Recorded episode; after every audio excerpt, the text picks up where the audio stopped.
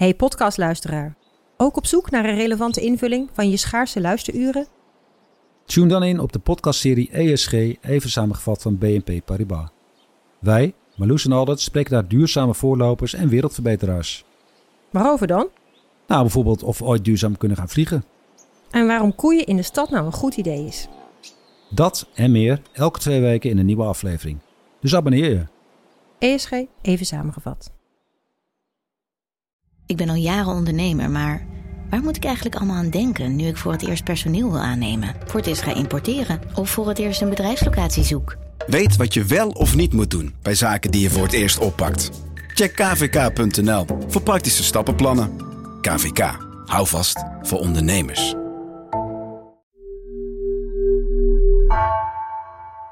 Het drama speelde zich af in dit kantoorgebouw op het industrieterrein van Rijswijk. Vier leden van de amateurband waren in een klein kantoor op de derde etage aan het repeteren. Ze gebruikten die ruimte al jarenlang voor dat doel. Een vriend van de bandleden kwam nog langs om een instrument te brengen. De onbekenden die later de oefenruimte binnenkwamen... schoten in koelen bloeden op de aanwezigen. Een van de gewonde mensen die uh, op dit moment uh, nog in het ziekenhuis ligt... en die uh, redelijk aanspreekbaar is... heeft ons verklaard dat hij, dat hij in ieder geval twee mannen gezien heeft. Maar de mogelijkheid wordt natuurlijk niet uitgesloten... dat er ook op de achtergrond nog meer daders aanwezig zijn geweest.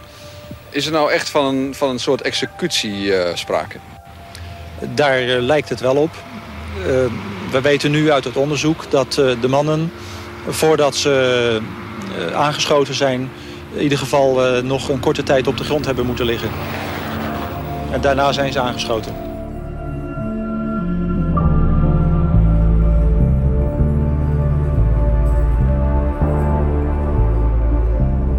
Dit is Het Geheim van Rijswijk.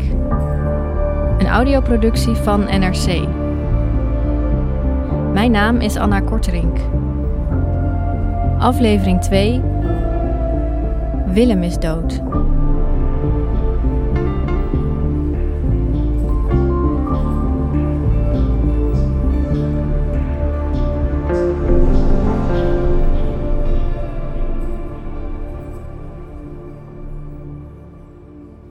Ik weet nog dat de docent zei dat mijn vader uh, naar school was gekomen. Dat ik mijn spullen moest pakken. En, uh, en ik weet ook nog dat ik dacht, hè, waarom moet ik nou mijn spullen pakken? Want mijn vader kwam vaak mijn brood brengen.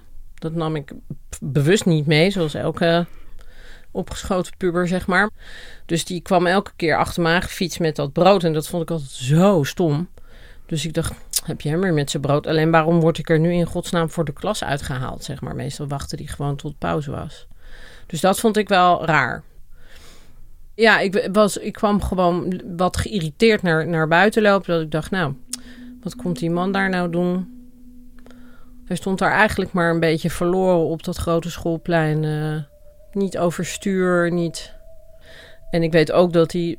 Dat, dat was helemaal wel bizar, dat hij helemaal niet een heel inleidend verhaal of zo ging vertellen. Hij zei gewoon in één klap: Willem is dood. Boom. Over het motief uh, tasten we nog volledig in het duister. We, we, we hebben geen enkel idee uh, waarom, uh, op wat voor motief men de moordpartij aangericht heeft. De drie gewonden werden naar het ziekenhuis gebracht, waar een van hen later aan zijn verwondingen bezweek.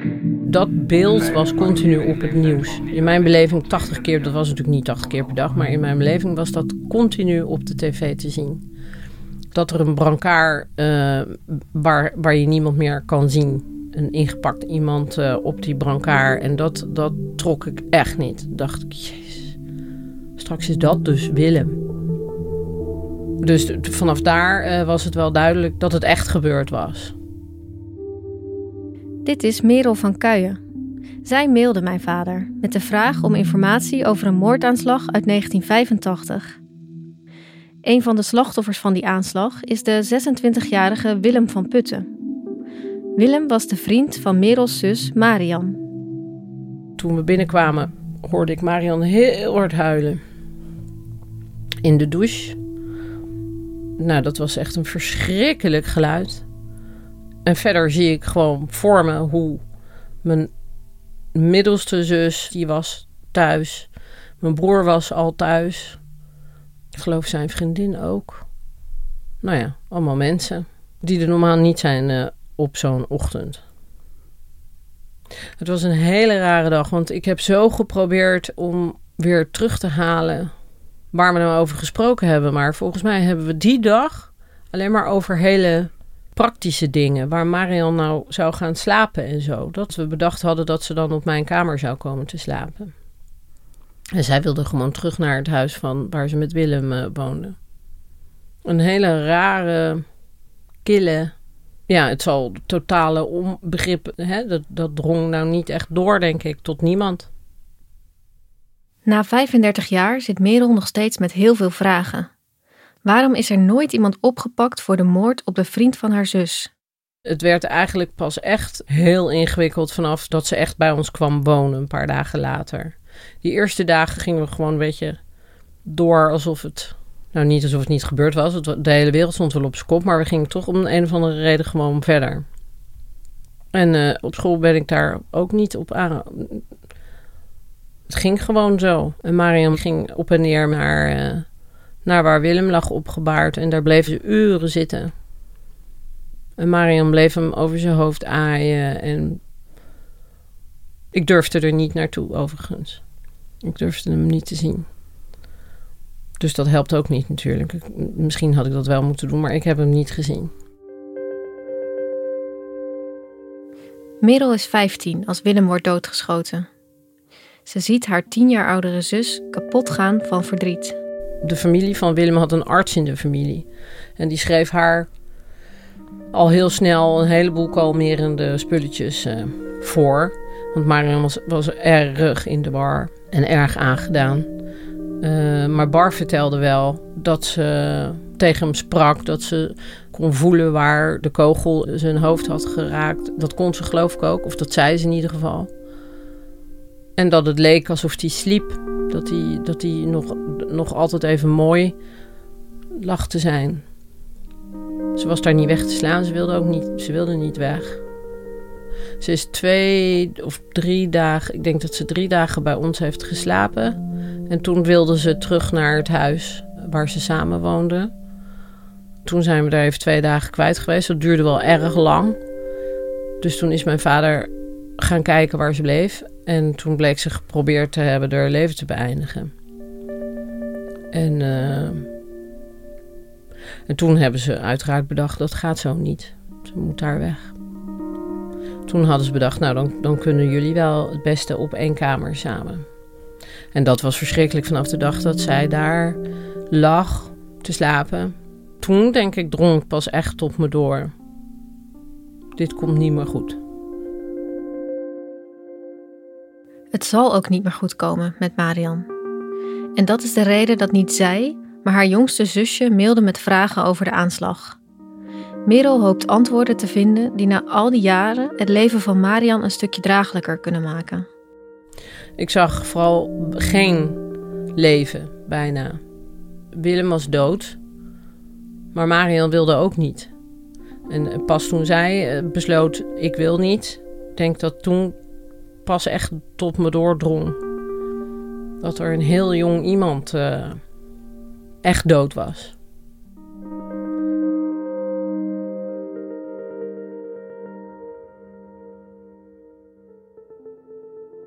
Oh, Moorden Rijswijk. 2018. Oké okay dan. Oh. Oké. Okay. Weet je. Fuck, dit is gewoon iemand die ik moet. Oké, hier een mail. Um, dit is gestuurd op 3 juli 2018. Ja, ik weet het. Dit komt van hem. Na Merels mail duik ik in mijn vaders mailbox, omdat ik wil weten van wie hij de politiedocumenten heeft gekregen, waarin staat wat er met Willem en de andere bandleden is gebeurd. Oh jeetje. Opeens vind ik een mail met als onderwerp Moorden Rijswijk. Beste Hendrik Jan, met groot genoegen lees ik al jaren uw blog, waarvoor dank. Ik zag onlangs dat u in het verleden enige aandacht heeft besteed aan de moorden op drie Surinaamse bandleden op de Verijn Stuartlaan in Rijswijk. Mijn vader was in die tijd korpschef van de gemeentepolitie in Rijswijk en de zaak heeft hem altijd bezig gehouden.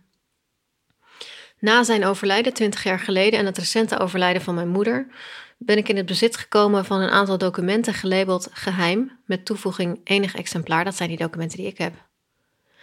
Uh, waar de bevindingen van het onderzoeksteam in zaken deze moorden in staan en er diverse Surinaamse mensen, ook ambassademedewerkers, met naam en toenaam genoemd worden. Zou dat iets zijn dat u mogelijk zou kunnen interesseren?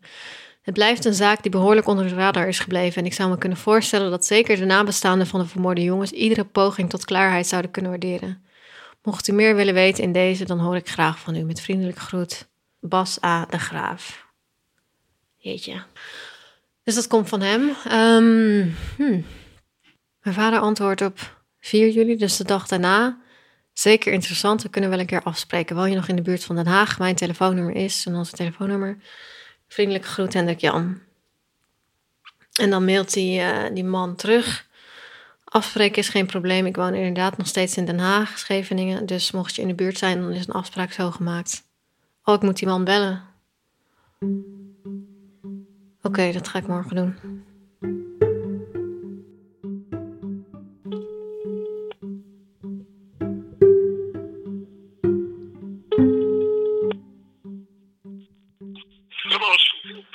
Hallo, u spreekt met uh, Anna Korterink.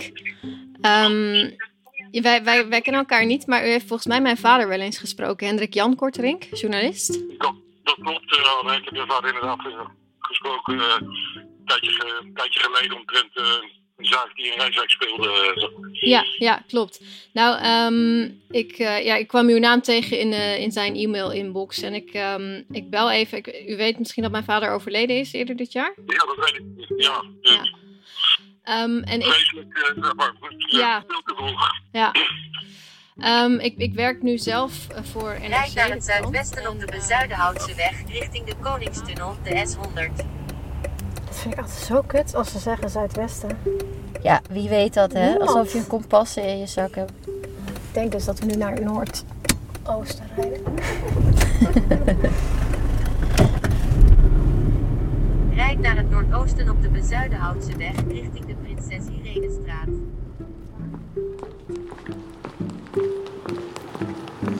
Oh, dit is het ook. 11. 11a dan, denk ik. En Ja. Het ziet eruit alsof het niet bewoond is. Nee, dat is, uh, maar is het dan 11 of 11a? Oh, hij komt ons al tegemoet. Oh, kijk. Goedemiddag. Goedemiddag. Hi, ik ben Anna en dat is Mirjam. Goed dat we langs mogen komen. Dag Bas. Prachtige plek om te wonen, hè? Ja, 300 meter rechtsaf en dan sta je bij het koer. Ja, nee, we reden net al een stukje die kant op, per ongeluk. Toen zagen we het koerhuis. Ja, ik dacht, laten we het hier doen. Het is wel een kleren zo, maar... Ja, voor geluid waarschijnlijk. Ja, net als hoe meer zooi, hoe beter voor het geluid. Bas begeleidt mij en producer Mirjam van Zuidam naar een ruimte links van zijn keuken, die hij gebruikt als opslag. Het staat er vol spullen. Tuinmeubilair, dozen, kleden. Tussen al die stapels lijkt Bas, een grote man, ineens klein. Misschien is het voor de uh, podcast wel fijn als je even ook vertelt wie jij bent. Ja, dat kan. Ik ben uh, Bas de Graaf, 54 jaar.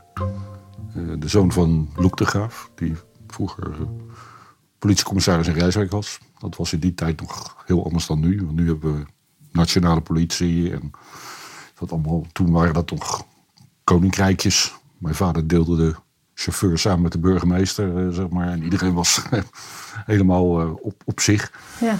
Uh, ik werk in de ja, biologische gewasbescherming.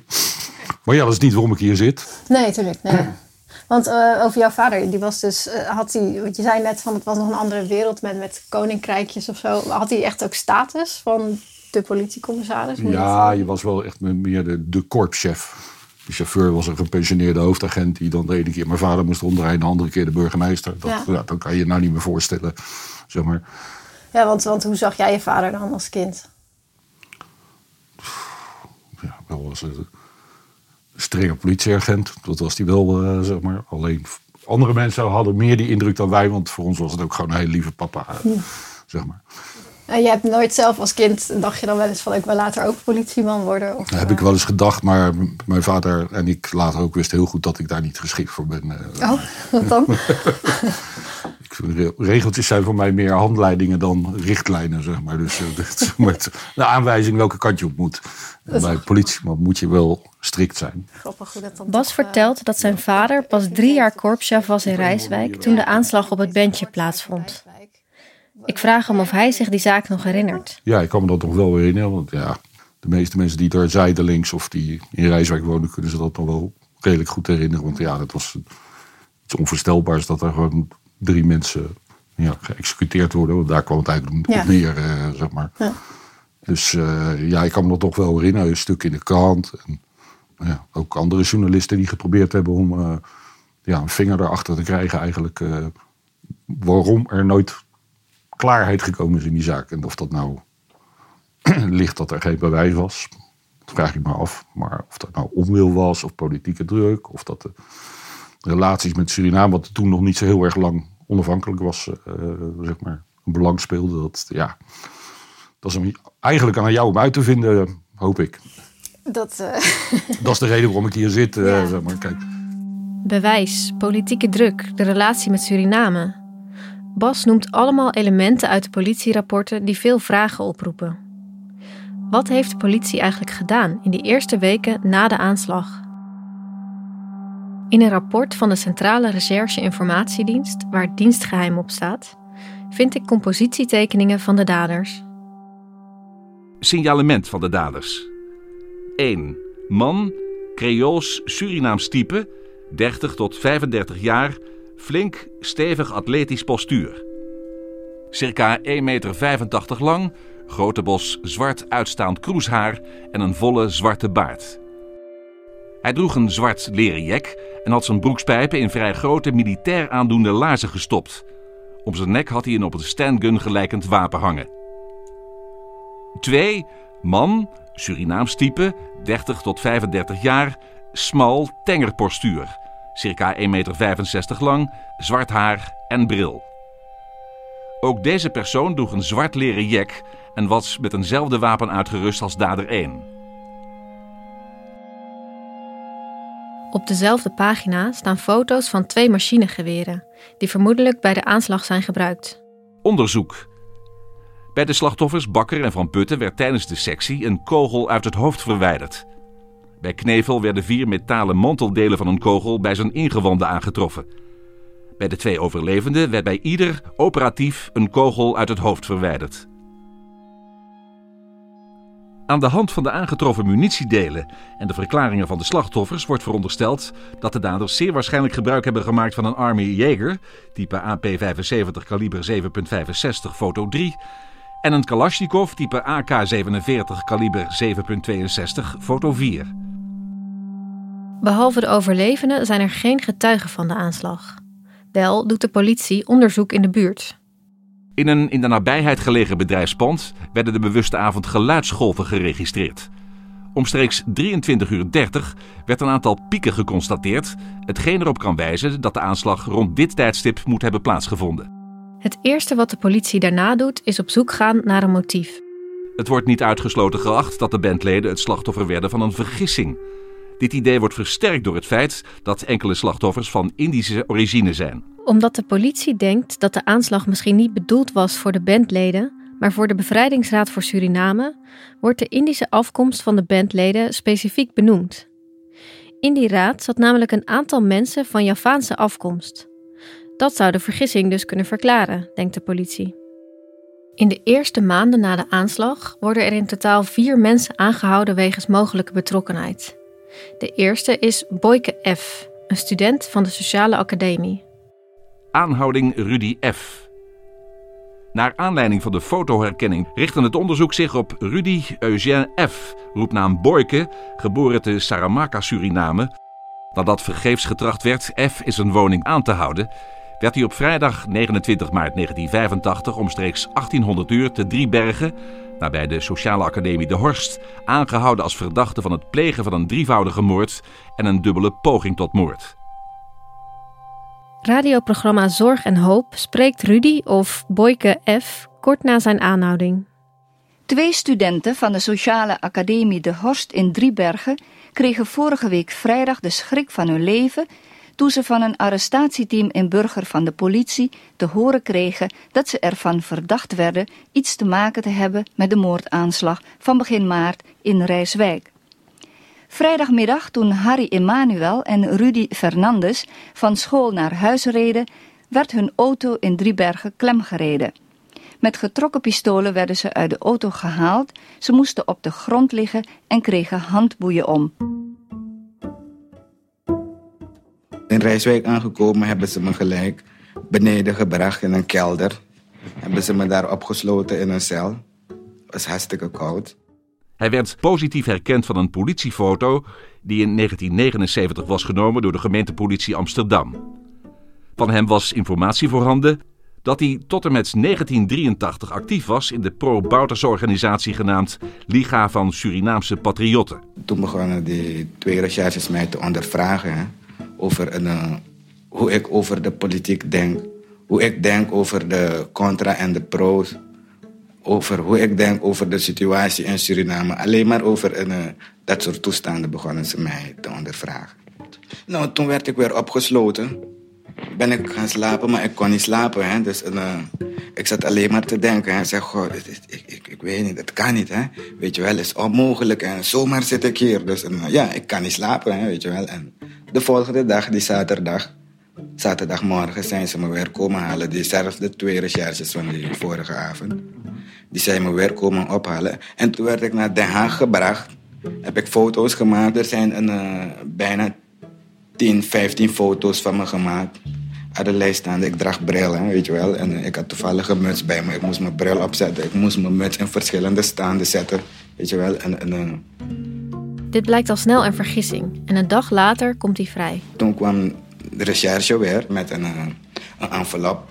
Met een, een, persoonlijke spullen erin. En toen begonnen ze te praten dat er een, ja, geen bewijs is om mij verder vast te houden, weet je wel verontschuldigingen. En, en toen hebben ze mij een treingeld gegeven, hebben ze me naar de trein gebracht. Weet je wel, en, en toen kon ik gaan. De tweede verdachte die wordt aangehouden is Eitel S.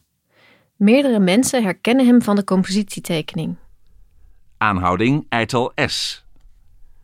Op 10 mei 1985 ontving het rechercheteam een anonieme brief waarin ene Eitel S werd genoemd als een van de daders. Naar aanleiding van de gepubliceerde compositietekeningen kwamen diverse tips binnen die eveneens wezen op mogelijk daderschap van S. Maar zijn alibi dat hij thuis zou zijn op het moment van de aanslag wordt geloofwaardig gevonden. Twee dagen later komt hij vrij. Hij is dus ook geen verdachte meer. De derde verdachte die de politie aanhoudt is Ed B. Aanhouding Ed B. Uit diverse bronnen werd vernomen dat een van de daders identiek zou zijn aan Johannes Edmund B., geboren te Paramaribo, medewerker van een vleesfabriek. Na onderzoek bleek B. over een sluitend alibi te beschikken en derhalve niet als dader in aanmerking te komen. Ook hij wordt na drie dagen weer vrijgelaten en wordt niet meer verdacht. En dan arresteert de politie op 2 september een vierde verdachte, Henk Amstelveen. Aanhouding Henk Amstelveen. Na onderzoeken binnen de Surinaamse wereld werd vastgesteld dat Henk Amstelveen, geboren te Marowijnen, wonend in Rotterdam, een aantal weken voor de aanslag in Rijswijk personen benaderd zou hebben voor het leveren van vuurwapens om daarmee een aanslag te plegen op de Raad voor de Bevrijding van Suriname. Het zou gaan om machinepistolen of geweren voorzien van geluiddempers. Amstelveen zou later verklaard hebben bij andere personen een Kalashnikov, Army Jegers en Barettas gekocht te hebben, alsmede witte kogelvrije vesten. Zoals reeds vermeld zouden bij de aanslag in Rijswijk soortgelijke vuurwapens gebruikt zijn. Op 2 september 1985, omstreeks 16.45 uur, werd Amstelveen aangehouden. In zijn woning werden onder meer een Webley Scott gaspistool, een alarmpistool, een .22 long rifle patroon, een bivakmuts, een paar hoge militaire schoenen en allerlei militaire kledingstukken aangetroffen. Na 72 dagen wordt ook Henk Amstelveen vrijgelaten wegens onvoldoende bewijs. Wel blijft de politie hem, zo staat in het rapport, zien als een medeplichtige. Ik vraag me af wat er met die opmerking bedoeld wordt. Waarom zou je iemand blijven verdenken van medeplichtigheid als je niet voldoende bewijs hebt? En deze man is nooit veroordeeld. Ik zet zijn naam bovenaan mijn lijstje van mensen die ik moet spreken. Ook de politie wil ik er graag naar vragen. Er is een reden dat mijn vader bewaard heeft. Mijn vader had eigenlijk niks meer van die periode. Maar dit dossier lag wel in zijn kluis. eh, Zeg maar. Dus ja, het, het, het, deed iets met hem. Even kijken, ik vond dit stuk vond ik als eerste. Dat is het stuk eh, CRI-rapport. Eh, dat gaat over de activiteiten van een bepaalde Surinaamse diplomaat die gevolgd is. En dat vond ik als eerste. En dat is de centrale recherche. Informatiedienst, ja. Ehm, dit is iets wat volgens mij zelfs ook wel op internet te vinden is. Dat is ook recherche-informatie. En dat is redelijk gedetailleerd ook. Eh, waar, waar dan de situatie plaatsdelict staat, de verklaring van getuigen en slachtoffers. Nee, dit is trouwens niet op internet te vinden. Foto's van de verdachten. Eh, informatie van buitenlandse diensten. Eh, dit is redelijk compleet. En dit heeft mijn vader, denk ik, apart genomen, omdat er hier maar twee kopieën van zijn. En dit zijn de enige twee kopieën eh, die van dit rapport zijn. Dus je hebt hier wel iets unieks. En dat is in dat rapport van de recherche in het regionale recherchebijstandsteam. Dat was toen, want eh, ja, Rijswijk had natuurlijk eh, anderhalve rechercheur. Dus ja, die gingen het niet oplossen. Dus dan kreeg de gemeente kreeg, eh, assistentie van eh, landelijke teams. En die hebben dit rapport gemaakt uiteindelijk. Daar, daar zijn er maar twee van. En dat zijn deze twee. Ja. Oh, hier staat ook echt een briefje bij. Dat is gericht aan jouw vader. Ja. Kun je het voorlezen? Meneer de Graaf, hierbij. Dat is nog echt getypt, dus het eetje is bijgeschreven met de hand. Een kopie van het rapport van BZC, zoals dat opgemaakt is voor officier van justitie, meester Den Os. BZC, ik moet kijken waar BZC voor staat. Ik denk Binnenlandse Zaken en nog wat. Heeft ons dit kopie ter kennisname gegeven. Het lijkt me best deze kopie op te bergen bij het kopie van ons zelf opgemaakt rapport voor meester Den Os. Dat is dit. Dus daarom heeft hij dat waarschijnlijk bij elkaar gehouden. Eh, ja, het was dus duidelijk niet de bedoeling dat het verder ging dan eh, de mensen die met de zaak betrokken waren. eh, zeg maar. Alleen ik vind het opvallend dat mijn vader, ja, dat hij het niet weggedaan heeft. Dat is het meest frappante. Want als, als het hem niet bezig gehouden had nog, dan had hij het weggedaan. Dus je, je denkt wel echt dat het heeft een reden gehad dat hij het in zijn kluis bewaard heeft. Ja, absoluut. En waarschijnlijk wist hij ook wel meer van wat de reden zijn dat het nooit opgelost is of gedaan. Maar ja, dat blijft gissen. Helaas. Want jullie hebben het daar niet over gehad ooit. Nee. Nee. Nee, dat had ook weinig zin gehad. Want stel in het hypothetische geval dat er een beslissing van hoge hand genomen is dat dit niet verder onderzocht moet worden, dan had mijn vader dat altijd voor zich gehouden. Zeg maar. Dus hij had ook vast geen goed idee gevonden dat ik nou met jou hier zit te praten. Maar dat risico neem ik na 23 jaar maar. eh, Ja. nou, kleine wereld dat je, Ja. dat je hier zit, eh, zeg maar. Ja, dat was, wanneer was het nou? Ik denk 2,5 jaar geleden of zo. Dat ik je vader voor het eerst eh, Ook hier. ontmoette. En hij is nog een paar keer langs geweest. Een keer of drie, vier zelfs. Ja. Een keer met je moeder. Echt waar? ja. Ik had een appartement eh, te koop of te huur in eh, het centrum van Den Haag. Ja. Daar was toen bezig om te kijken of dat... Dat was eigenlijk net de tweede afspraak erover. Toen had hij net de uitslag gekregen dat, hij, dat het niet goed was, eh, zeg maar. Dat Ja. was in die tijd, augustus eh, Ja, dat zal. Ja. 2018 volgens ja, mij. toen wist hij het net. Toen wist hij het net. Want, eh, toen belde hij zijn afspraak af. En ja, daarna had hij hele andere dingen aan zijn hoofd Ja. dan dat. En daarna heb je hem ook niet meer gezien. Daarna heb ik hem niet meer gezien. Nee. nee. Oké. Maar dat begreep ik heel goed. En, eh, Ja. Ik had nog wel de afspraak met hem dat ik die, die spullen ooit nog eens terug zou krijgen. Maar ja, weet je, dan, Oké. daar ga je niet meer over bellen of doen. Dan, eh, ik weet dat je nou hele andere dingen aan je hoofd hebt. Dus eh, Ja. Bas overvalt me hiermee. Dat hij mijn moeder heeft ontmoet, dat wist ik niet. En blijkbaar heeft mijn vader hem verteld over zijn ziekte. Dat verrast me nog het meest. Het raakt me, maar ik hou me groot. Ja, is, het is ook wel bijzonder dat ik nu met, met jou, jullie hier zit. Dat Ja. is ook, jouw vader praat graag over zijn kinderen. Dus eh, Waarom heb jij er uiteindelijk voor gekozen om dit met mijn vader te delen? Deze... Het meeste wat de, maar eh, in jouw vader aanspraak is dat hij... A, hij schreef niet alleen over misdaad. En B, hij gaf zichzelf altijd ook wel bloot.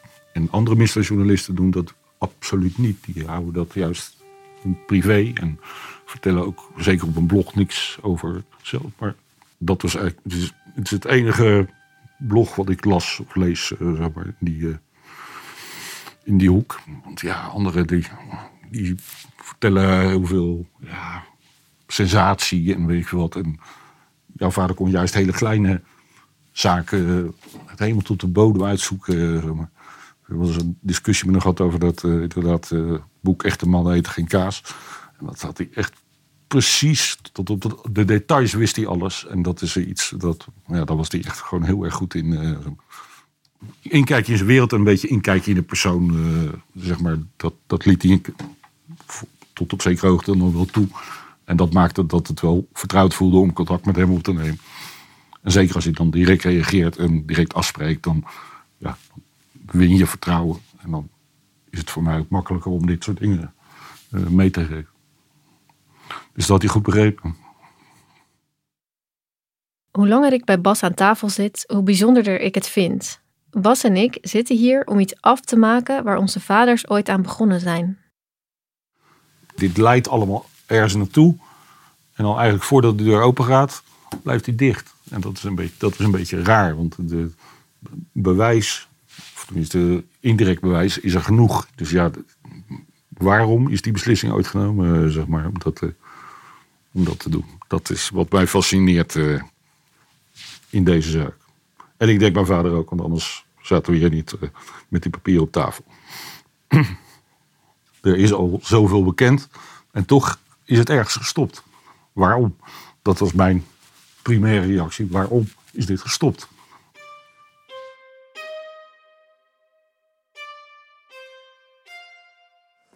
Nou, de kop is eraf. Ja, de kop is eraf. Ik vond het heel mooi, de dingen die hij zei over zijn vader en over waarom hij dit dan aan mijn vader had gegeven. En dan gaan we morgen. Morgen gaan we naar, naar deel 2. Ja, Stap gaat snel. Ja, gaat heel snel. Heel schakelen. Maar vertel even wat we morgen gaan doen. Morgen gaan we op bezoek bij uh, Leo Simais. Dat is de leider van het Cold Case Team in Den Haag. Um, ja, dat is ook weer iemand die mijn vader kende. Ik heb echt het gevoel dat ik zo in mijn vaders... totaal in mijn vaders voetsporen aan het treden ben. Van, nou ja, oké, ik ben een beetje zijn werk aan het doen.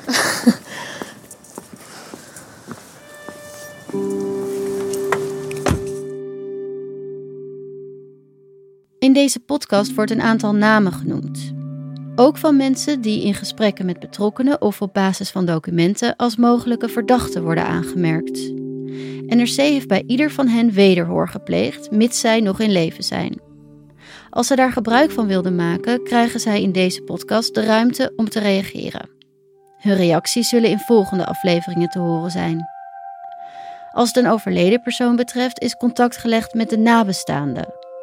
Ook aan de verschillende instanties die in deze podcast voorbij komen, waaronder politie en justitie, is om een reactie gevraagd. Als zij daar gebruik van hebben gemaakt, is ook hun reactie in de podcast verwerkt.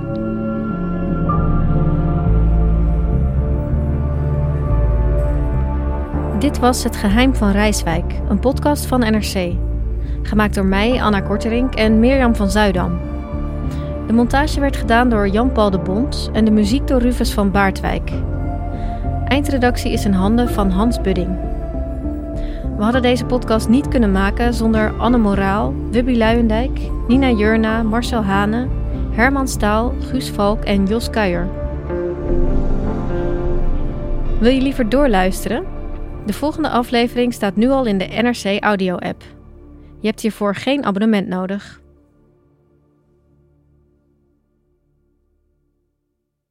Technologie lijkt tegenwoordig het antwoord op iedere uitdaging. Bij PwC zien we dit anders. Als we de potentie van technologie willen benutten, kunnen we niet zonder een menselijk perspectief. Human-led, tech-powered noemen we dat. Ga naar pwc.nl.